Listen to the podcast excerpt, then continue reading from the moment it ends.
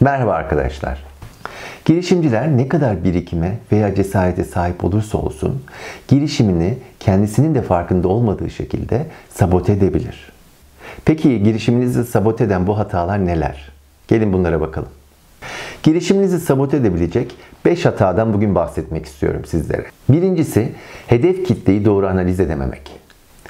Girişiminin başarıya ulaşmasındaki en önemli adımlardan biridir aslında hedef kitleni tanımak.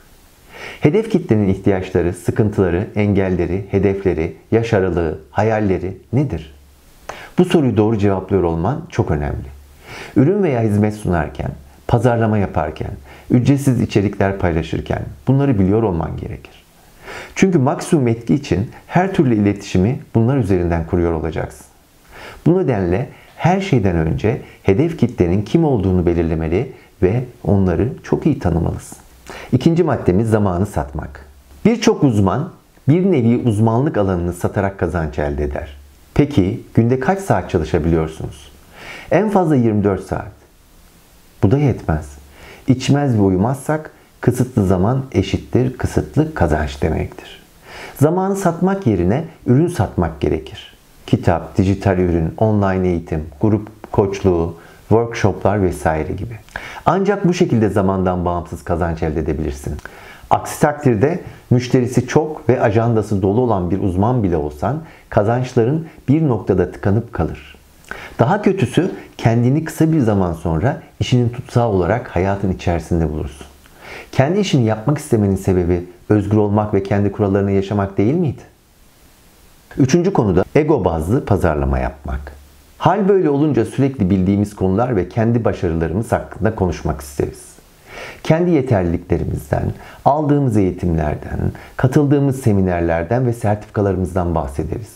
Çünkü biliyoruz konumuz değerli ve bu konuda iyiyiz.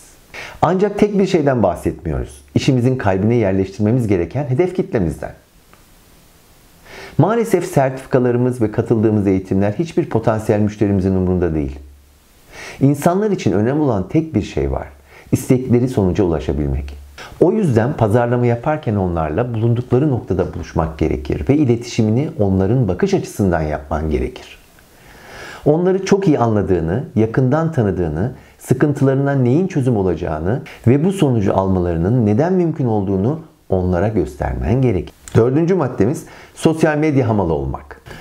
Birçok girişimci pazarlama söz konusu olduğu zaman kendini kitlelere tanıtmak söz konusu olduğunda sürekli sosyal medyada paylaşımlar yapmaya başlar.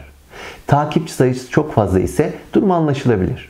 Ancak yeterince takipçi sayısı yoksa zamanla artacağını düşünerek gece gündüz paylaşım yapmaya devam eder. Bu arada takip sayısı artabilir ancak kaplumbağa hızında. Üstelik burada ufak bir sorun da var.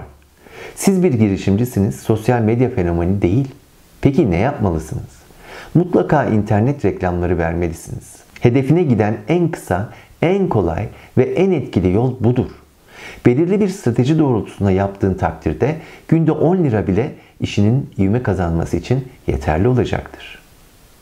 Beşinci maddemiz internet teknolojilerini etkili bir şekilde kullanmamak.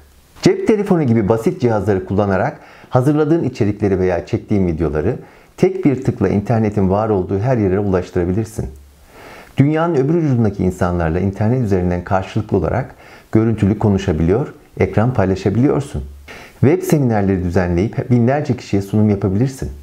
İşinin birçok sürecini internet üzerinden yürütebilirsin. Bunlar internetin bizlere sunduğu imkanlardan sadece birkaç tanesi. Aslında her şey elinin altında. Sadece kullan. Sevgili arkadaşlar, bu videonun da sonuna geldik. Bundan sonraki videolarımızda görüşmek üzere. Bizi takip etmeyi unutmayın. Hoşçakalın.